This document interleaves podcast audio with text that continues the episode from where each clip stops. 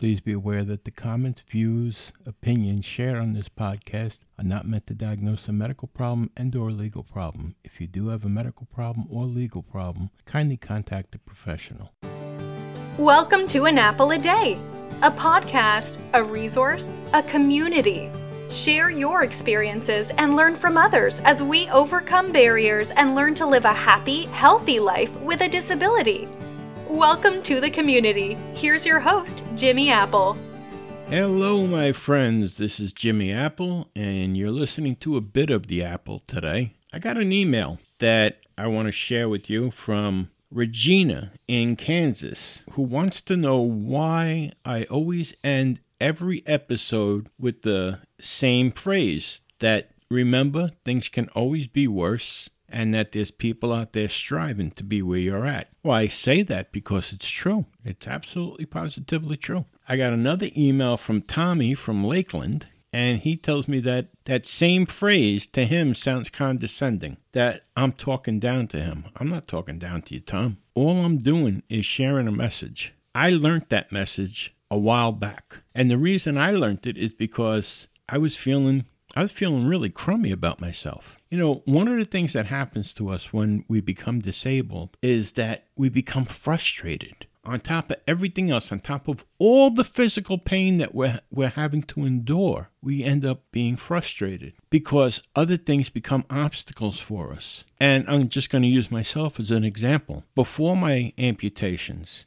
I had bad problems with my legs and I had such a difficult time walking and I couldn't really get around too well on my own. I mean, I could get from my house to my car, and I could drive my wife to work and come home, and then drive back and pick her up and come home. And that's basically what my days were. There's one day I'm out there and I left early, about an, I'm about an hour early. So I get to her job and I go around the block. There's a McDonald's and it's raining out. It's misty and it's not cold out, but there's a nip in the air. It's that damp, that dampness that gets right through your bones. And as I pull into the McDonald's, I'm gonna go in and get a coffee. There's this guy standing there and he's holding a sign. He says, Can you please help me feed my dog? So I'm looking at him. You could tell, honestly, by looking at him, that he was a homeless guy. So I parked the van and I'm getting ready to go inside. I'm just shutting it off and fixing some papers in the van. And I'm just watching him. And I watch these people walk around the corner from the parking lot. They come towards him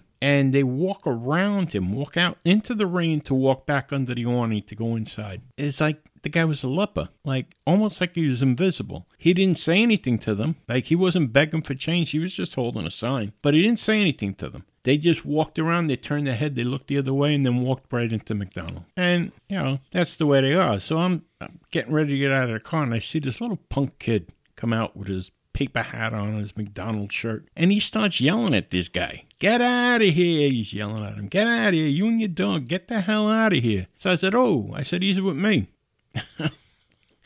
and the guy looked at me. He was the, the fella, the guy with the dog. He looked at me like I was strange. And the guy from McDonald's looked at me like I had three heads. So he just walked back inside. And the guy says to me, he says, Thank you. I said, You're welcome. I said, What does your dog eat? He says, Well, he says he'll eat a he'll eat a burger. I said, Well, what about you? He says, Well, I'll, I'll get food later. So I didn't want to ask this guy, like, you, are you homeless? I didn't want to ask him that. I mean, you could tell by looking at him. But then again, who am I? I don't know. Maybe the guy was working on a car or something. Make a long story short, I went inside and I grabbed a couple of burgers for the dog. I grabbed the Big Mac and a burger for him and a chocolate shake and I brought him out to him and I grabbed my coffee. And the guy was like, You didn't have to do that. I was like, Yeah, here, feed the dog, eat yourself. You look like put on a couple of pounds. so we're uh we started chit chatting a little bit, and I asked him. I said, uh, "What are you What are you doing?" He says, "Well," he says, uh, "I ran into a little bit of hard luck." I said, "Oh, really?"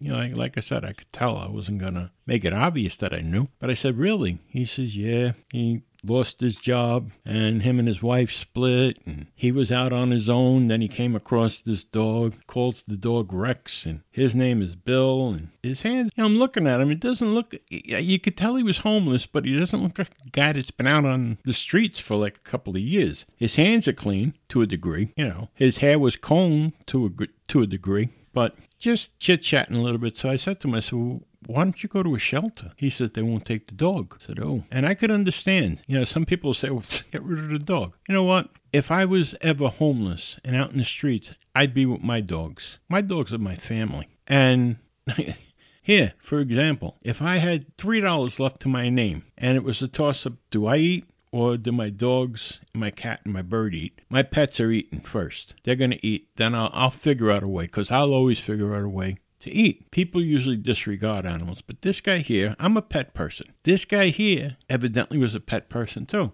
And they were partners. You could tell they were partners. Well, we chatted for a while, and I said to him, I said, What kind of work do you do? He says, Well, he says, it's kind of hard to find a job right now. And in Pennsylvania at the time, it was kind of hard to find a job doing anything. So he says, But I make ends meet. He says, I wash cars, I sweep, I do what I can. I make money here and there and everywhere. And he says, When I get enough money together, he says, I usually rent a room at the hotel down here. And it looked like the hotel I passed it, it looked like one of those hotels like that Um, have a parking meter on the headboard, you know. So he says he'd rent it. He'd go inside, take a shower, change, maybe lay down for a couple of hours, wash his dog, and like sleep inside for a couple of hours and go. And as soon as his money ran out, he was back out on the street. And I'm listening to this guy and I'm thinking to myself, here I am, I'm bitching. I'm bitching because I'm stuck in the house, I'm down to one car. And here's this guy, he's out on the street with the dog. So I said to him, I said, So where are you to sleep tonight? He says, I'll find a dry spot. He says, And then we'll camp out there. So what do you mean? We're in the middle of Scranton, Pennsylvania. What do you mean you're to find a dry spot? Yeah, he says, I'll find a dry spot. He says, then we'll camp out there for the night, and tomorrow's another day. I was like, you got to be kidding me. I said, I said, Can I give you a lift somewhere? And he looked at me. I would have looked at me too. Here I am. I got long hair. At the time, I got a beard and more tattoos than I should have. and he's looking at me and No, no, no, no, no, no, thanks. I'm saying, Yeah, come on over here. I said, I got that gray van. I can give you a lift. Yeah, sure. I wouldn't get in a, in a van with me either. He just took off on his own. I watched. I watched as him and his dog walked away. And there was a partnership between him and his dog. There was a partnership. He had the dog on a on a piece of rope, rope about six feet long, and had the loop around the dog's neck. It wasn't tight or anything. And on the other end of the rope, he had another loop that he put around his neck. So before he left, I said, I said, look, I said, all I got on me here is I got another ten. So I gave him the ten dollars. He he says, no, I I can't take that from you. I said, take it. I said, you know, I, I, I you know, I said I got more money at home, but I said, take it. This way you have some money to get around. Maybe, you know, I'm thinking in my head, I wasn't going to say it to him. Then maybe you can get a get a hotel room tonight. It's raining. And he was like very appreciative, shook my hand. The dog was very friendly. I said, you sure you don't want to ride? No, no, no, no, no. And he put the loop, like I said, he put the leash around his neck too, and the two of them just walked off. And I always remembered him. I always remembered him. And I thought to myself at one point, man, I'm bitching about having one car, and here's this guy, he's got nothing. It's just him and his dog, and he's got nothing. But he's making do, and he was happy. That was the thing. He was happy. You know, fast forward that a few years later, and they're telling me they have to amputate my foot. And I'm thinking, how this is, how can this get any worse? How can it get any worse? You're going to amputate below my knee. And the day that I was going in for surgery, I thought about Bill and this guy, this guy's dog, Rex. And I was like, wow, you know, it's still, I could be in his position. Here, I'm going to go, this day, I got to do this. I'm going to be here for a week or so. Then I'm going to go home with my wife and my family. And, you know, and this poor guy is still looking for a dry space to camp in Scranton, Pennsylvania. I don't know. You know, it comes down to the point that we get we get so frustrated as being disabled because we go we go from money wise, for instance. Maybe you're making three thousand a month. I'm just going to throw out numbers here. You're making three thousand a month. Now you go on workers' comp uh, or disability, and now you're only making uh, 14, 1500 a month. You're making half of what you were making. And now you have to really pare down. You really have to tighten the purse strings and you start bitching. You know, before this, you had HBO, Showtime, all the pay movie channels, but I, you can't afford them anymore now. So now you have to get rid of them. You still have TV, you just don't have the movie channels. Think about the other guy that has no TV, period. You know, again, things can always get worse. You still have TV. So the thing is, you have to be happy with what you have, and you have to work towards doing better. And here's the thing. If mentally you're you're upset mentally, if you're frustrated and you're, and you're always twisted mentally about things going wrong and you always feel like things are going wrong, you're never going to get better physically. That's the truth. You have to you have to feel good about yourself mentally to be able to heal yourself physically. Ask any doctor. A negative attitude is never going to help you heal. It's never going to help you heal right. You may never have everything that you want.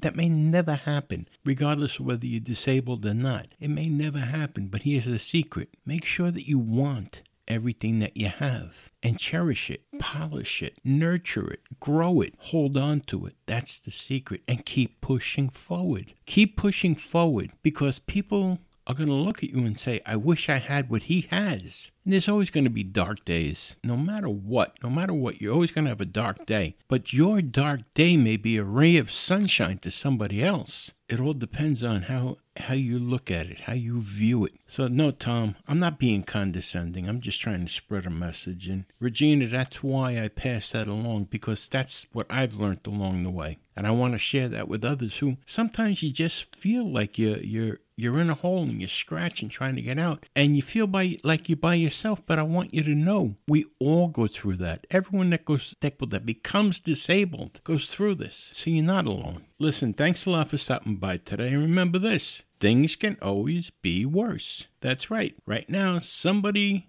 is wishing and striving to get where you're at. So things can always be worse listen we're going to talk more about this on friday we got a good one coming up for on Friday. We're going to couple of topics, and that, that's all I'm going to tell you about Friday right now. Yeah, make sure that you're there. So thanks a lot for stopping by and talking today, and we'll talk again on Friday. Have a great day. This has been a bit of the Apple, and my name is Jimmy Apple.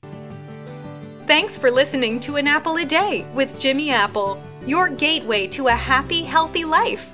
Join our community at www.famousapple.com. See you next time.